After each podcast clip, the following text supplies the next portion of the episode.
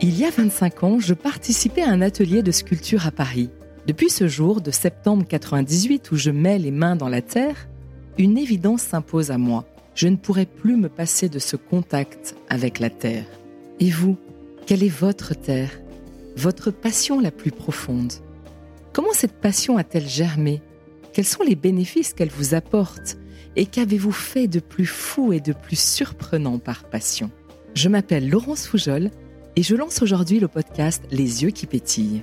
C'est un partage avec des femmes et des hommes de tous horizons qui ont un même point commun, être passionnés. Je laisserai la parole à tous les artistes, sportifs, entrepreneurs, fans d'eux, qui ne se ressemblent pas, mais qui ont tous les yeux qui pétillent. Pour ce nouvel épisode, je suis très heureuse d'aller à la rencontre de Mohamed Khalil, né à Casablanca en 1970. On verra comment Mohamed a quitté à 20 ans, suite à une rencontre inattendue, la ville industrielle de Oyonnax pour rejoindre Paris en tant qu'assistant photographe, alors que rien ne le prédestinait à cette voie. Quelques années plus tard, il est sollicité par les grands noms de la mode, et aujourd'hui, Mohamed vit pleinement de sa passion entre les commandes de portraits, le reportage d'entreprise et les photos de tournage et de mode, avec comme signature le sourire dans le regard.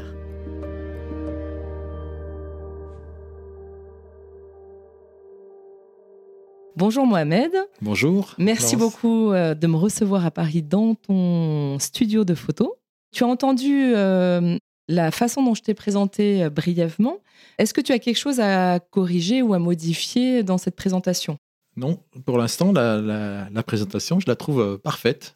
non, non, mais elle est vraiment complète. Je, voilà, c'est une bonne intro très bien. pour présenter. Est-ce que tu peux nous dire euh, comment, en fait, tout a commencé au niveau de la photographie? Est-ce que tu as un souvenir, peut-être d'enfant, d'adolescent, lors duquel tu, as eu ta première expérience de photo? Oui, alors la, première expérience de photo, je l'ai eue assez tard, enfin pour moi assez tard, parce que c'était plutôt vers 20 euh, ans, mais euh, ce qui m'a poussé à faire de la photo, c'est que mon père, donc je suis né en 70 à Casablanca, donc au Maroc, et mon père était déjà euh, en France quand je suis né.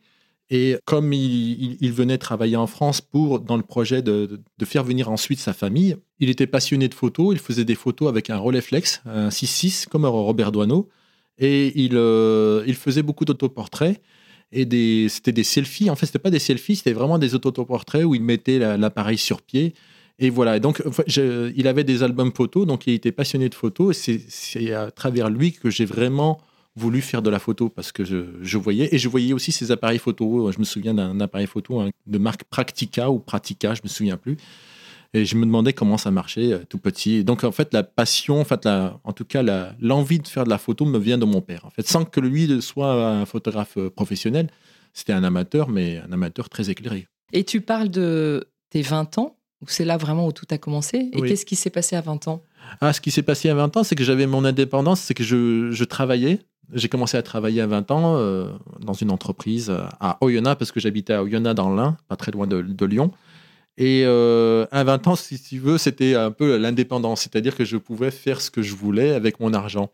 Et j'avais décidé, de, quand je me suis passionné de photo, de, bah, justement de l'investir dans la photo. Et à partir de 20 ans, j'ai commencé à, acheter mon premier appareil photo qui est un Pentax P30 euh, à, Lyon, justement. Pourquoi 20 ans? C'est parce que c'était le moment où j'étais vraiment indépendant dans ma vie, je n'étais plus dépendant de mes parents, puisque je pouvais, euh, je pouvais faire ce que je voulais avec mon argent. Donc j'ai mis tout mon argent dans la passion, dans, dans cette passion en fait qui est, qui est la photo. D'accord. Et euh, comment, en fait, à quel moment tu t'es dit que cette passion allait devenir, en fait, beaucoup plus que ça? Parce que ça allait devenir aussi un métier euh, pour toi J'y croyais pas du tout au début parce que j'ai commencé à me passionner, donc j'ai commencé à faire des photos de mes amis. J'ai fait des, photos, je faisais de la danse dans un centre culturel, j'ai commencé à faire des photos euh, parce que c'était un bon sujet, la danse, donc dans des cours de danse. Et je me suis dit, euh, bon, je, voyais que j'étais assez sérieux et assez passionné. Quand je prenais des cours de danse, il y avait une danseuse dont son mari avait un studio photo et, était le photographe de la ville de Oyonnax, de la photo industrielle. Il s'appelle Marc Forzi il est toujours en activité. Et j'ai eu l'opportunité de, demander à, Valérie, donc euh, de lui demander si euh, son mari pouvait prendre un stagiaire, même voilà, vraiment gratuitement pour apprendre. Et il se trouve qu'il a dit oui. Donc, euh, ça m'a tout de suite. euh, c'était ma première expérience professionnelle et j'ai eu vraiment de la chance parce que c'était toujours un très beau studio. Je me souviens qu'il était vraiment très très bien équipé et qu'il avait une technique euh, très pointue et il faisait beaucoup de nature morte. Donc, j'ai commencé avec la nature morte. On faisait beaucoup de photos de, lunettes et de jouets parce que c'était la, région où les industriels fa- fabriquaient des lunettes. et, c'était la, vallée du plastique, on dit la plastique vallée. Donc voilà, c'était comme ça. J'ai appris très sérieusement avec lui parce qu'il avait un labo, parce qu'il n'y avait pas de numérique à l'époque, et il avait un labo argentique. euh, Enfin, on faisait tout sur place et avec des techniques très très poussées. C'était vraiment une très bonne, très très bonne formation. Donc ça, ça se passait près de Lyon. Oui, entre 90 92, voilà. 92. Ok. Et euh, on disait dans ton introduction que tu t'es, avais commencé à t'installer à Paris en 93. Oui. Qu'est-ce qui a fait que tu es parti euh, de la région de Lyonnaise pour aller t'installer à Paris? Une rencontre? Voilà, très, très, très- voilà, exactement. Euh, parce qu'au départ, comme j'habitais à Oyonnax, à 100 km de Lyon, je pensais que Marc Forzi n'avait pas d'emploi à me proposer, parce qu'il avait déjà un assistant. Et je sais qu'il avait des contacts euh, à Lyon, et je me suis dit, tiens, si je vais à Lyon, c'était la grande ville pour nous. Euh, donc, c'était, euh, si je vais à Lyon, c'est déjà pas mal. Je pense que j'aurais des opportunités peut-être d'être assistant dans un studio à Lyon, ce qui aurait été possible. hein. Mais j'ai croisé un samedi après-midi le chemin de Laurent Philippon, qui est un coiffeur, et qui était, mais en fait, on se connaît parce qu'on était au collège ensemble. Et je l'ai rencontré par hasard dans une pâtisserie un samedi après-midi, et il m'a dit qu'il m'a appris qu'il était coiffeur à Paris, pour Alexandre de Paris, qui était un grand salon de coiffure, et maintenant, il avait euh, rejoint le, côté studio qui était de coiffer pour les magazines, coiffer pour les magazines et les tournages, et notamment beaucoup la mode, la mode et la publicité. Et il m'a dit, je me souviens, il m'a dit, mais pourquoi tu viens pas à Paris? Et ça m'avait pas du tout traversé l'esprit. euh, j'avais juste le seul contact que j'avais, c'était ma sœur, Loubna, qui habitait à Paris. Et euh, je me suis dit, bah, je, peux au moins essayer. Donc je suis venu à, Paris chez ma sœur quelques semaines pour voir. Et, et surtout, il m'a donné un seul contact à Paris. C'est un, le studio de, un contact du studio Daylight dans le 11e arrondissement. Et il m'a dit, bah, je connais Caroline euh, du Daylight. Et il m'a dit, appelle-la, euh, essaye d'avoir un stagiaire, euh, un stage, parce qu'il Mm. prenait des stagiaires. Et j'ai appelé, il m'a dit, oui, venez, venez, enfin, venez. Et j'ai fait le voyage euh, aller-retour pour- à Paris pour ça. Et donc ça a commencé comme ça à Paris? Oui, c'est comme, ça a commencé comme ça avec le studio, studio Delight. En fait, je suis arrivé euh, à Paris, j'ai rencontré euh, le, le régisseur général qui s'appelle Fabrice Laroche, qui est maintenant professeur, au- un grand professeur de, de, de photo à, à l'école des Gobelins, qui était une grande école de photo. Et euh, je me souviens, il, voilà, il m'a il m'a reçu très simplement. euh, moi, je pensais qu'il allait me poser plein de questions euh, sur la, la photographie, la technique et tout. Non, non, il m'a juste dit, voilà, si t'es motivé, est-ce que tu sais faire des cafés? Oui, oui, je sais faire des cafés. Donc, c'était ça la question. Alors que moi, j'avais potassé des livres pour être prêt à l'entretien et tout. C'était un entretien très cool. Il m'a dit, bah, la semaine prochaine, enfin, il me dit, je te dirai quand on pourra te prendre en stage. Et je suis venu quelques semaines après euh, à Paris pour, pour commencer mon stage. Ouais. Ça, ça a été un stage de 15 jours qui s'est prolongé, qui s'est prolongé. Et qui, après, j'ai pu commencer à faire quelques plateaux, ce qu'on appelle des plateaux, c'est-à-dire assister euh, des équipes qui venaient au, au studio. Donc ça fait maintenant 30 ans en fait que tu es Oui. installé à Paris en tant que photographe indépendant? Oui, ça va faire 30 ans en octobre prochain. En octobre prochain. Ah, je suis arrivé le- en. Je suis arrivé le 1er octobre 1993, ouais, je me souviens bien. Comment tu dirais que hum, ton style de photographie a évolué sur les 30 euh, dernières années? De quelle manière peut-être euh, ton style a évolué ou finalement il y a des constantes aussi? Alors déjà, j'ai commencé par faire de l'assistanat avant d'être photographe. Donc j'ai eu, eu quand même trois années, presque quatre années d'assistanat, où donc j'ai pris mon temps. Et ça m'a permis d'assister beaucoup de, photographes qui comptaient à Paris, dont Jean-Baptiste Mondino, dont d'autres photographes. Et ça m'a permis d'avoir mon école, en fait. Et, ensuite, je me suis lancé en 96. Je savais tout de suite que je voulais faire du portrait. J'ai beaucoup assisté dans la mode, j'ai beaucoup fait de la de l'assistanat pour la photographie de mode, mais je savais que ce qui m'intéressait, c'était le portrait.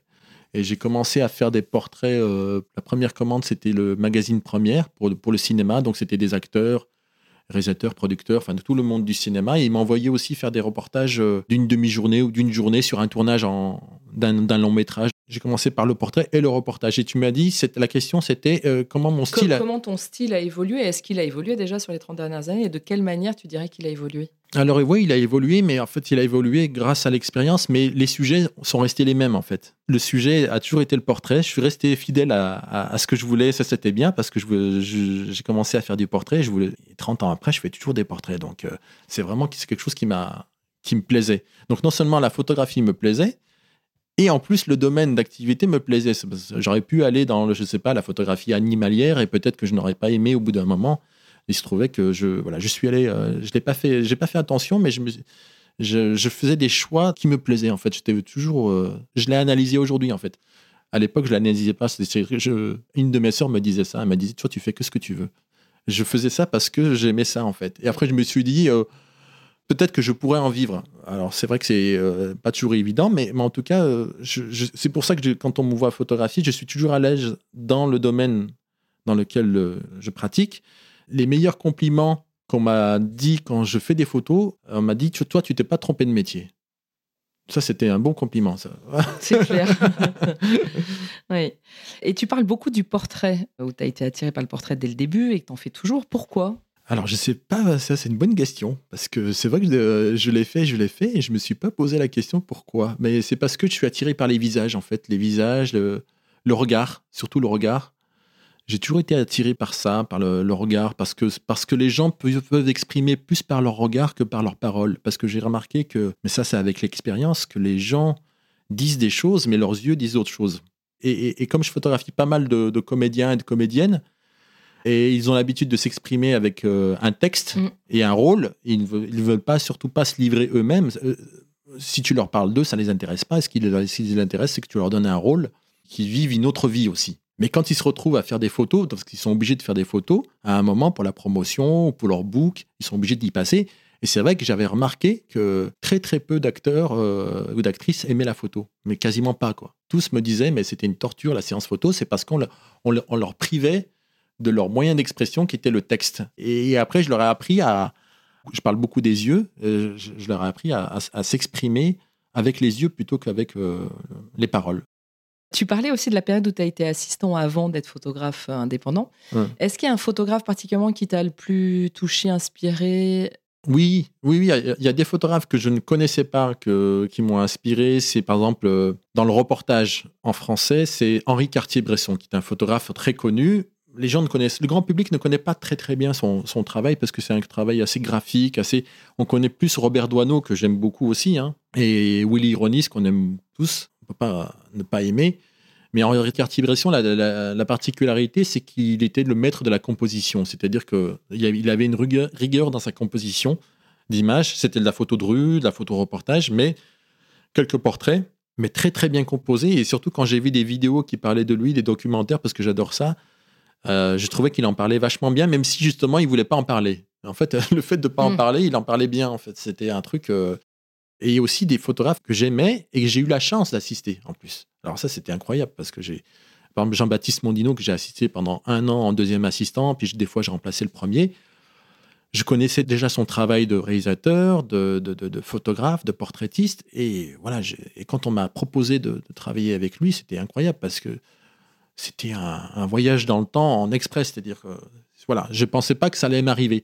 Et comme j'ai travaillé avec lui, ça m'a ouvert un réseau et donc j'ai assisté d'autres grands photographes, dont Patrick de Marchelier, Mario Testino, des gens qui comptaient vraiment, qui comptent toujours dans la, dans la photo. Et une fois, j'ai eu l'occasion d'assister William Klein, qui est un photographe américain, et j'ai passé juste deux jours avec lui. Moi, j'étais en deuxième assistant, et c'était très euh, une expérience incroyable parce que pareil, c'était un, il, a disparu il y a, un an. Il était vraiment très très fort. Quoi. Voilà. Et est-ce que, euh, donc sur, sur, ces 30 dernières années, euh, est-ce qu'il y a eu des moments en fait, où tu as eu des doutes et tu t'es dit, euh, je pourrais pas en vivre, c'est peut-être pas fait pour moi, j'aime ça, mais finalement, je vais faire de la radio, je vais revenir dans l'industrie, parce qu'on n'en a pas beaucoup parlé, mais quand même, c'est un point important. C'est étonnant à quel point, à 20 ans, tu es devenu photographe, même si assistant, alors que tu venais pas du tout de ce milieu, ni par tes parents, ni par ton réseau amical. Et du coup, euh, est-ce qu'il y a eu des moments en fait où tu t'es dit j'arrête? Oui, oui, je me souviens très bien d'un moment où j'avais dit j'arrête. C'est parce que j'avais commencé ma carrière, euh, si tu veux, en 96, et c'est allé jusqu'en 2003. Je me souviens, j'avais un agent, et à un moment, cet agent, cette agence a fermé. Bon, pour des raisons économiques, elle a fermé.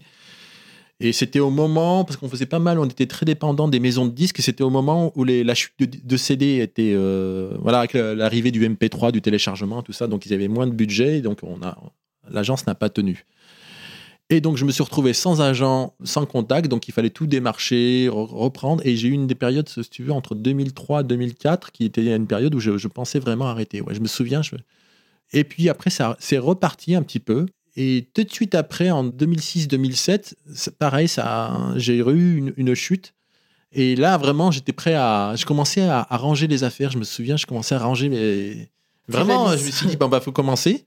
Et j'ai commencé à ranger mes boîtes et savoir si j'allais vendre l'appareil photo et tout ça. Et à ce moment-là, j'ai reçu un, un, appel pour, euh, pour justement faire un making-of sur un, sur un tournage de, de parfum pour euh, Dior. Et j'ai dit, bon, bah, ce sera le dernier. Et on m'a demandé, voilà, est-ce que tu es prêt? Oui, je le fais.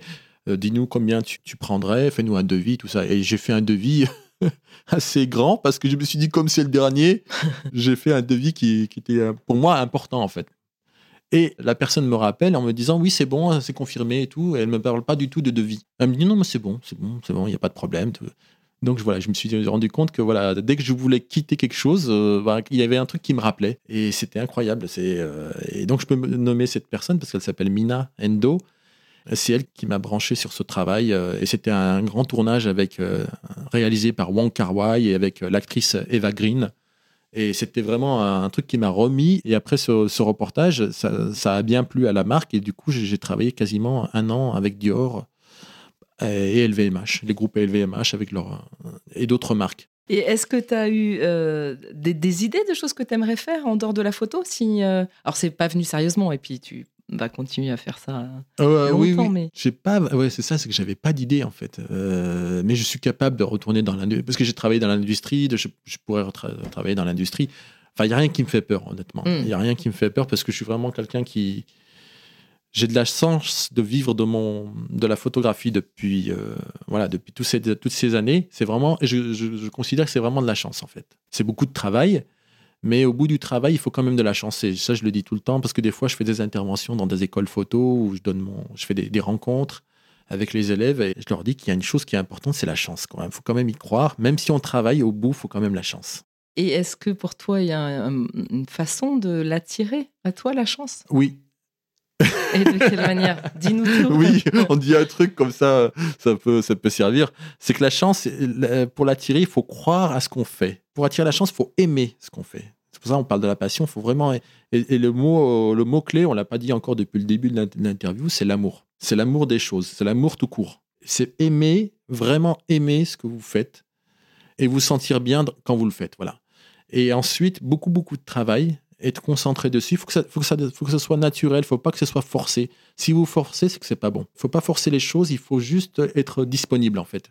Ça, c'est Henri Cartier-Bresson qui avait, qui avait dit une phrase qui était très bien. Il disait qu'il ne faut pas vouloir les choses. Si on veut, ça marche pas. Et en fait, il faut être disponible pour, pour elles. Et ça, j'ai trouvé que c'était une belle phrase. il faut être disponible donc, il faut être disponible pour ce que vous voulez faire, mais il faut être aussi disponible pour la chance. Parce que comme ça, elle vous voit. Elle la recevoir. elle vous voit et euh, elle vous dit Oh, lui, il est disponible. Euh, allez, je, lui donne un.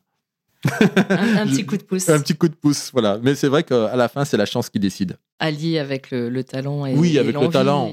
Après, c'est vrai que le talent, pour moi, le talent, c'est juste de la passion avec beaucoup de travail. Quand on dit que quelqu'un est talentueux, euh, moi, j'y crois pas trop au talent. Tous les artistes, comme moi, j'aime bien la musique, mais tous les artistes les musiciens qu'on connaît, qu'on admire, par exemple, de notre génération, de ma génération, c'était Prince, David Bowie, Michael Jackson. Tous ces artistes, pour ne citer que des hommes, hein, je peux citer des, femmes, mais, euh, Prince, voilà, l'exemple parfait, c'est beaucoup, beaucoup de travail. Parce que j'ai eu la chance, justement, Jean-Baptiste Mondino a fait une pochette de disque de Prince, la, pochette de l'album Love Sexy. Et il nous a raconté, donc il a, pu nous raconter euh, comment ça s'est passé. Il, a vu, euh, il est allé à Minneapolis et il a vu Prince et il a vu que Prince, voilà, encore une histoire de passion. Il ne fait que de la musique toute la journée. Et il lui a dit, euh, je ne l'ai pas vu manger, je ne l'ai pas vu boire, je l'ai vu juste travailler, travailler, travailler. Et donc, pour revenir, c'était que le talent, c'est beaucoup de passion et beaucoup de travail. Et là, à la fin, on dit oui, waouh, mais il a du talent. Non, non, il a beaucoup, beaucoup travaillé. Je ne connais pas un artiste qui a réussi, un photographe qui a réussi. J'en connais pas un seul ou une seule qui n'est pas très travailleur. C'est impossible. Un talent naturel pour toi, c'est pas. Ah, ça n'existe pas. Non, Picasso, c'était un travailleur. Hein. C'était pas. Je pense, moi, j'y crois pas. Hein, le, hum, hum, hum. Comment tu définirais ton style de photographie? Alors, les gens disent que j'ai un style quand je fais des portraits, c'est vrai que plein de gens me disent ouais mais t'as un style, et moi je le vois pas en fait. J'arrive pas à le Mm. voir, mais je le vois quand même un petit peu, mais j'arrive pas à le, Le définir. Ouais. Et ce que, ce que je peux te dire, c'est que le style, on le voit dans le regard en fait des, des, des- gens qui posent pour moi. Il y a une espèce de connexion avec le regard. J'ai remarqué que je, je cherche à chaque fois parce que quand je fais des portraits, euh, j'essaye quand même d'instaurer une un espace d'intimité avec le modèle, que ce soit un mannequin ou, que ce soit un écrivain, ou peu importe, pour une entreprise, parce que je fais pas mal de portraits aussi pour les entreprises. J'essaie d'avoir une intimité avec eux, une connexion, une vraie connexion, et ça, leur plaît beaucoup parce que ont, dans la vie, ils ont très très peu l'occasion d'avoir ça en fait. De quelqu'un qui vous regarde dans les yeux vraiment, qui s'intéresse à vous pendant euh, 45 minutes et qui fait attention à vous. Un petit peu en, en lien aussi, est-ce que tu dirais que tes photos te ressemblent? Est-ce que tu mets une partie de toi dans tes photos? Oui, oui, oui, je trouve. hein. Mes photos me ressemblent aussi. peut-être que ouais. les autres te le disent aussi Oui, oui, c'est vrai. Mes photos me ressemblent parce qu'en fait, quand je les vois, les portraits, il y a une connexion, il y a un truc. il y a- Mais c'est vrai que c'est le sourire dans le regard. C'est ma signature, je crois. À chaque fois, je demande le sourire dans le regard et en fait, je le vois et je reconnais. Je me dis, et des fois, je- parce que je fais pas attention, des fois, je fais beaucoup de photos et les photos, je les, je les oublie et après, je les, vois, je les revois publiées sur le site de l'entreprise. Et, et après, je dis, ah, elle est pas mal cette photo. Et je me suis rendu compte que c'est moi qui c'est moi qui l'ai fait, la photo. Donc, c'est pas mal. On se ouais, reconnaît. Quelle est ta plus belle photo? Ah, bah la plus belle photo que j'ai fait, en général, ça concerne la famille. hein. Euh, le plus dur, c'est de, de- de- de photographier son, la personne avec qui on vit. Ça, c'est le plus dur. Parce qu'il y a de proximité et des fois, il faut de la distance. Donc, il faut, il faut reprendre de la distance avec la personne avec qui tu vis pour la photographier. Et puis, euh, la personne photographiée est très euh, difficile, très difficile avec le photographe. Elle, est, elle dit non, non, pas maintenant, je suis pas bien. euh, je dis elle, mais il peut dire elle. hein. Elle dit voilà, il y a toujours un truc, un reproche. Et alors que déjà, vouloir photographier quelqu'un, c'est déjà, c'est déjà l'aimer, en fait. On parlait d'émotion, en fait. Tu parlais de, du côté technique, etc., qui était important, mais le plus important, c'était l'émotion générée. Quel type d'émotion tu ressens quand tu prends une photo, ou quand tu regardes le résultat, ou l'émotion que ça génère chez les autres? Bah, c'est l'émotion de l'instant présent, en fait. C'est de vivre euh, cette journée. Voilà, c'est comme là, on fait une interview, c'est cette, cette journée, et ce qui est important, c'est l'émotion de l'instant, en fait, de dire qu'on a vécu quelque chose ensemble, qu'on s'est arrêté, on a fait un truc ensemble. Et, c'est vrai que même si une photo, ça paraît euh, rapide, en fait, des fois, par exemple, quand tu veux faire une photo de groupe dans un dîner ou machin, à un moment, tu dis non, je veux tout le monde, tout le monde, tout le monde, et ben tu verras que tu vas mettre beaucoup de temps à réunir tout le monde, parce qu'il y a toujours des gens qui s'échappent, qui n'écoutent pas. Les photos de mariage à la, sortie de l'église, ça c'est connu, le photographe, même euh, Bigard en a fait un sketch. C'est parce que euh, essayer de concentrer tout le monde dans un instant, faire vivre les gens dans un instant, c'est très difficile. Et moi, l'émotion que je ressens, c'est euh, le moment où je fais la photo. Après, le résultat, je suis content, mais ce qui est important, c'est l'instant présent. Et, la photo, c'est juste un bloc-notes, c'est un carnet qui permet de- d'enregistrer. c'est un enregistreur, en fait. C'est un huissier qui enregistre l'instant présent, en fait. Après, c'est vrai qu'on me dit, ah ça, ça enlève tout le côté euh, charmant et tout. Euh, je parle pas beaucoup de technique dans la photo, c'est parce que j'utilise des techniques simples. J'ai quand même un équipement sophistiqué, mais je veux toujours que tout soit transparent et tout soit euh, au service du, du modèle et, et de l'instant. Voilà. Mohamed, en fait, pour euh, te connaître un petit peu plus, de manière peut-être un peu plus légère, euh, je te propose de te livrer à une interview très rapide, en fait, que j'appelle Café-Thé. D'accord. Euh, donc, en fait, c'est. Thé au café ou question, café-thé Voilà, thé au café ou café-thé, exactement. Une question courte et une réponse courte. Ah ouais, attention, c'est la plus difficile. hein. Il faut donc une réponse en un mot, c'est ça? En un mot, Oh. si tu veux rajouter deux, trois choses pour expliquer ta réponse, tu peux bien sûr, mais voilà, Mm. l'idée c'est d'aller assez vite. Donc la première question, tu l'auras deviné, c'est thé ou café? Café. Sucré ou salé Euh, sucré. Tu peux dire les deux hein, parfois. hein. Ouais, sucré. Sucré. Bah, oui, parce que dans la cuisine marocaine, on, on mélange les deux pour. euh, on fait des pastillas. euh, Exactement. ah, voilà, sucré-salé, c'est vrai qu'on. euh, voilà. Mais plutôt sucré quand Plutôt même. bien sucré quand même. Hein. Lève tôt ou couche tard Oh, bah, lève tôt. je me lève euh, quasiment euh, tous les jours à 6 heures. Donc, euh, Avec le lever du soleil. avec le voyez, c'est ouais, ce qui est important, ouais, c'est pas l'heure en fait. Ça se décale, c'est-à-dire que j'ai- besoin de voir le soleil se lever. Et maintenant, je fais un travail qui est de photographier l'aube, qui sont ces 30 minutes qui sont entre le début, le crépuscule et, et le lever du soleil. Et c'est ça qui donne mes- à mes photos et mes images et mes vidéos, parce que je fais pas mal de vidéos sur Instagram, euh, ce temps que j'adore. Et en fait, je, je me suis dit, il faut que je, je photographie ce que j'aime. Ce que j'aime, c'est l'aube. Et pourquoi Plus que le coucher du soleil Je ne sais pas du tout. Peut-être que ça vient des souvenirs quand on partait en, en vacances au Maroc avec mes parents. On voyait toute la journée, puisqu'on était dans la voiture, on ne prenait pas d'hôtel, on, on dormait dehors, euh, dans les aires d'autoroute. Et je me souviens de l'aube, qui était un truc magique, un truc bleu. euh, J'aimais bien l'aube. Salarié ou entrepreneur Entrepreneur. On répondre, ok. Ça va vite, hein, les questions. Ouais, hein. ça va vite. Alors, il y en a encore quelques-unes plus Ah. en lien avec la photographie, couleur ou noir et blanc? Noir et blanc. Alors noir et blanc parce que c'est vrai que dans les, comme je fais principalement des photos de commande, on me commande surtout des photos noires euh, en couleur, En en, couleur. Mais le noir et blanc, quand je, je me suis rendu compte que quand je regarde des bouquins et quand je regarde même mes photos, je préfère le noir et blanc parce que ça apaise. En fait, c'est pas une question de, de technique, c'est parce que le noir et blanc, ça apaise les yeux. En fait, il y a moins d'informations qui va dans le cerveau. Si je te donne un livre de photos en couleur, au bout de quelques pages, tu vas être euh, saoulé, alors que si je te donne un photo en noir et blanc, eh ben, tu vas aller jusqu'au bout. Ok. Mais c'est parce, que c'est parce que le, le noir et blanc euh, apaise plutôt que le- la couleur à la couleur un peu excite en fait. Portrait ou paysage? Les deux. Oui, je fais, je fais, je fais les deux, donc, euh, mais plutôt portrait. Bon, on va dire plutôt portrait, mais c'est vrai que j'aime bien les paysages. Lumière naturelle ou artificielle? Euh, je préfère la lumière naturelle, mais, je, mais la lumière artificielle se, se prête bien aux commandes parce qu'on est obligé d'assurer un résultat. Voilà. Hmm. Cadrage serré ou large? Ah, je dirais plutôt serré, je pense. Je- J'aime bien euh, m'approcher. ouais. Photo de rue ou photo de studio? Euh, avant, j'étais plutôt photo de rue. Maintenant, je suis plus photo de studio. Je préfère rester. Je préfère essayer de créer mon univers en studio, ce qui est pas pas facile. hein. C'est très peu de photographes y arrivent.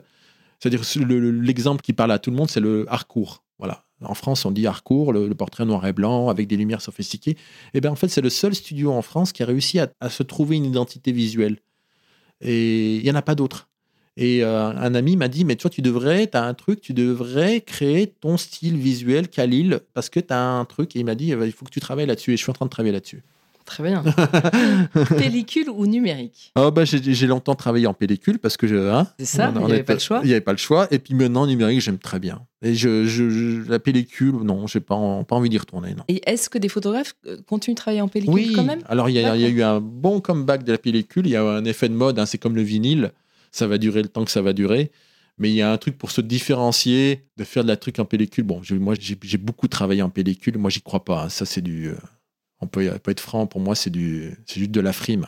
Parce que l'effet, on peut l'avoir aussi en numérique. Moi, ils vont te dire non, c'est pas vrai, machin, nana.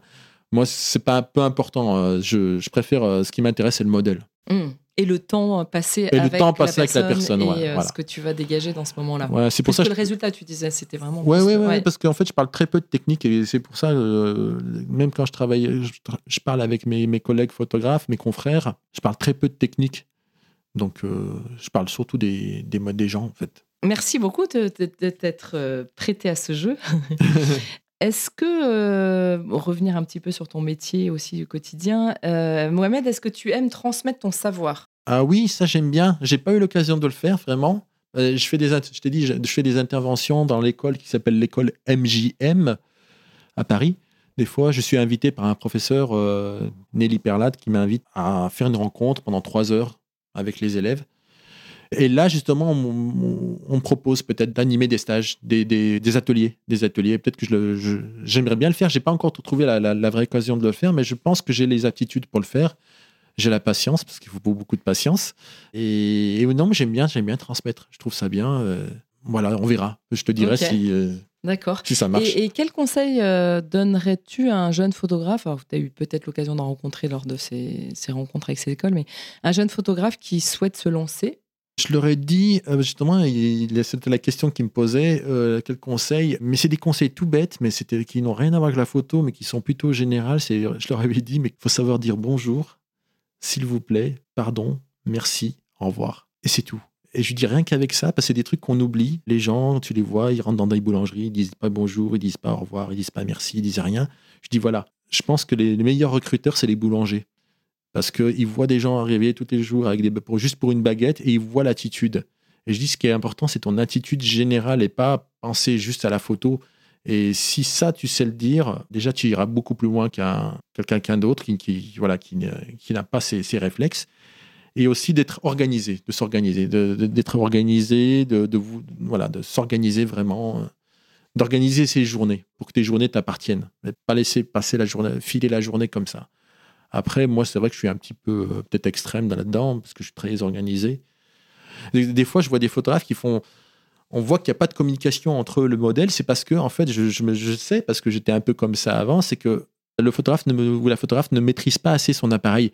Et en fait, elle est en train de se battre ou est en train de se battre avec les, les, les réglages techniques mais il a un modèle en face de lui qui comprend rien, qui, qui, qui et, et, du coup, ça donne des images complètement où les personnes ne sont pas connectées, justement. Voilà, c'est comme si tu vas voir un musicien en concert à l'Olympia et qui, qui, passe son temps à regarder sa guitare, quoi. Euh, non, il, la guitare, il sait jouer. Il faut, maintenant, il joue pour, il regarde le public. Et là, c'est pareil, quand tu as un appareil photo, c'est comme une guitare. Il faut pas regarder le, son appareil photo, il faut regarder la, la personne que tu as en face de soi. Mm. Et, et c'est vrai que j'essaie de maintenir le contact visuel hors appareil photo, c'est-à-dire l'appareil photo, je le tiens dans les mains à côté, je parle avec la personne le plus longtemps possible et je, je veux que son regard soit, qu'on soit connecté avec le regard. Et au dernier moment, je mets l'appareil. Et des fois, je l'enlève et tout ça. Et, et je parle beaucoup. Euh, mm. Je dirige beaucoup quand je fais des photos. Donc, euh, et aussi ça, c'est ça que j'ai vu, c'est qu'il y a des photographes, des jeunes photographes qui ne dirigent pas du tout, qui ne disent rien, pas un mot. Et je comprends pas trop parce qu'en fait, il faut vraiment parler, quoi. Et est-ce que tu aimes d'autres formes d'art? Tu parlais, tu as beaucoup parlé de musique. Euh, tu faisais de la danse aussi plus jeune Oui, j'ai fait un peu de danse contemporaine. Est-ce que, euh, voilà, que, quelles sont les autres formes d'art qui te plaisent? Moi, j'aime beaucoup la peinture. Donc, j'ai un abonnement, je vais au Louvre. Enfin, j'avais un abonnement au musée d'Orsay. Maintenant, j'ai un abonnement au, au, au Louvre pour l'année. Et je vais pas, pas, assez souvent, mais j'aime beaucoup. J'y suis allé il y, a pas, il y a deux jours. Et vraiment, ce qui me beaucoup, c'est la peinture et la sculpture. Mais beaucoup la peinture, parce que la peinture, ça, ça rejoint la, photographie. C'est comme de la photographie. Les règles de composition sont à peu près les mêmes. Euh, on va beaucoup, enfin les grands photographes, en tout cas portraitistes, ils vont, ils s'inspirent beaucoup des peintres et beaucoup. Alors c'est vrai que moi je suis pas du tout un peintre raté parce que je pas, j'ai jamais fait de peinture, mais je sais que j'ai rencontré beaucoup de peintres qui sont devenus photographes. Et donc, ils ont un atout par rapport à un photographe qui, va penser qu'à la technique, c'est qu'ils sauront composer, qu'ils sauront faire poser les mains, qu'ils sauront, voilà, ils auront une sensibilité pour la lumière, ils auront tout. Mais disons qu'on peut dire que c'est des peintres ratés, en fait. Si tu leur poses la question, ils auraient préféré être peintres.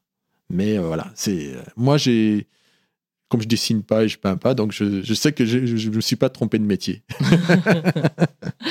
ok.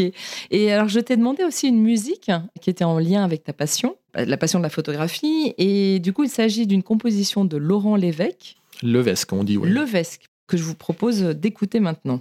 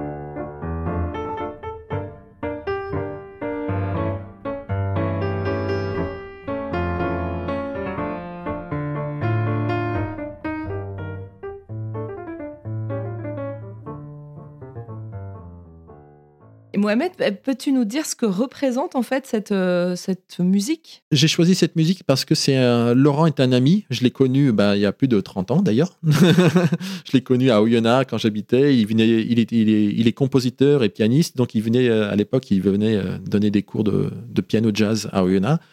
Et on a, on a gardé contact. Maintenant, c'est un grand compositeur de, de musique de film à Paris. Et c'est vraiment un ami. Euh, et voilà, je, trouve que sa musique, euh, je le connais bien. J'adore sa musique. C'est très. Euh, sa musique plane, en fait. Elle est toujours en, elle est toujours en suspension. C'est un peu comme lui. Il plane. il plane, mais naturellement. Hein, il, a, il, prend, il pas besoin de substance pour planer. Mais il, il passe d'un sujet à l'autre. Il est complètement. voilà, il va, il, va, il va rire quand il va écouter cette interview.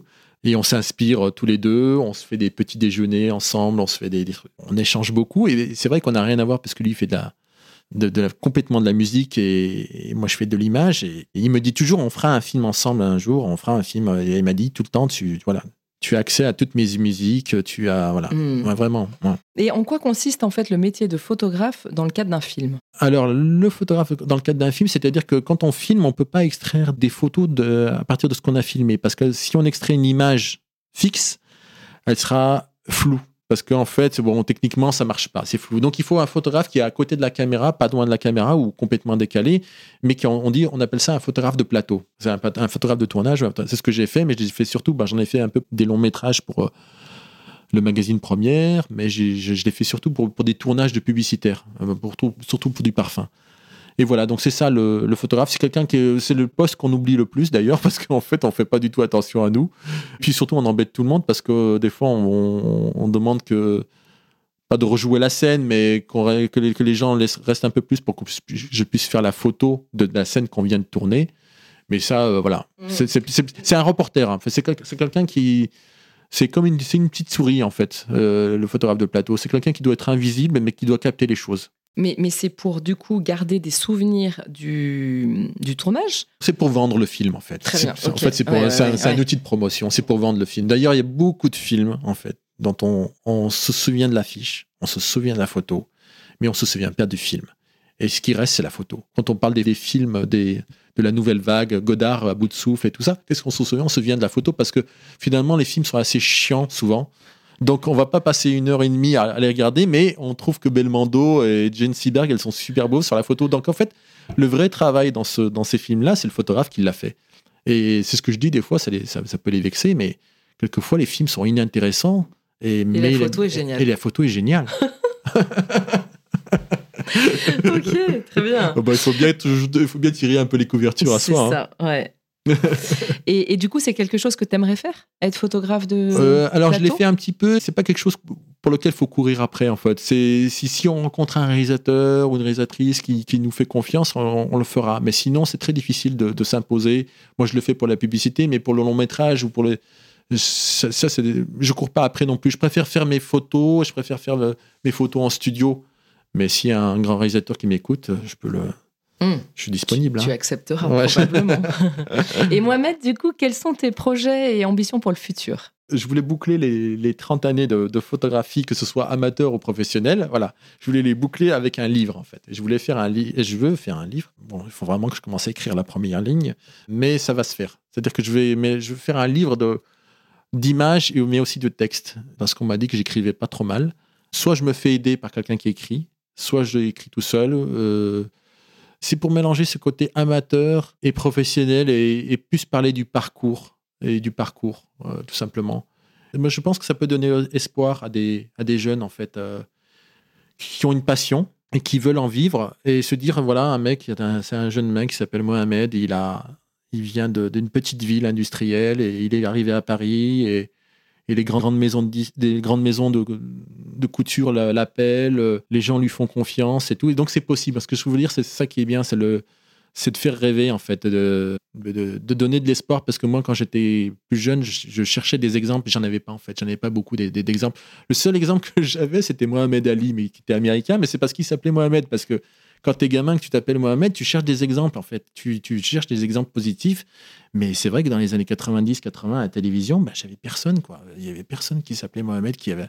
Et tu cherchais des exemples de personnes inspirantes qui s'appelaient Mohamed. Ouais, qui s'appelaient Mohamed. pas Rachid ou Karim, mais.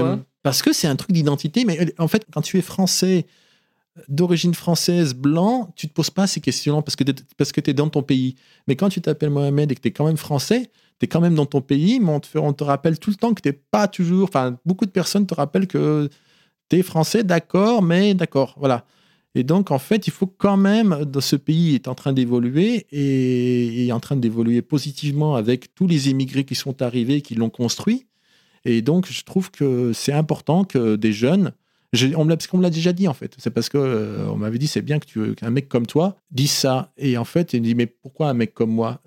Et en fait, oui, il voulait pas dire oui parce qu'un mec comme toi qui s'appelle Mohamed, c'est bien qu'un mec comme toi soit dans cette position et dise ça parce que j'ai vu des gens euh, quand j'allais dans des dans des entreprises faire des photos des livreurs ou des venir vers moi en me disant ouais qu'ils étaient qu'ils étaient fiers parce que euh, ils me disaient ouais tu voilà, tu te poses pas de questions. Tu fais, voilà, je, je me suis jamais posé de questions par rapport à ça. Je fonce. Mais c'est vrai que si tu commences à te poser des questions et si tu commences à hésiter, il faut vraiment pas leur donner une chance à, à ces gens qui essaient de, de, de te casser, de, de te casser, de, te stopper. Moi, je suis instoppable, hein, donc euh, donc je peux pas. Et je voilà, je les regarde droit dans les yeux et je voilà. Et avant, je, me disais oh non, mais il faut pas parler de ça. Et je trouve que non, si si, il faut en parler. C'est euh, c'est important. Et donc, s'il y a un petit Mohamed qui m'entend, voilà, c'est possible.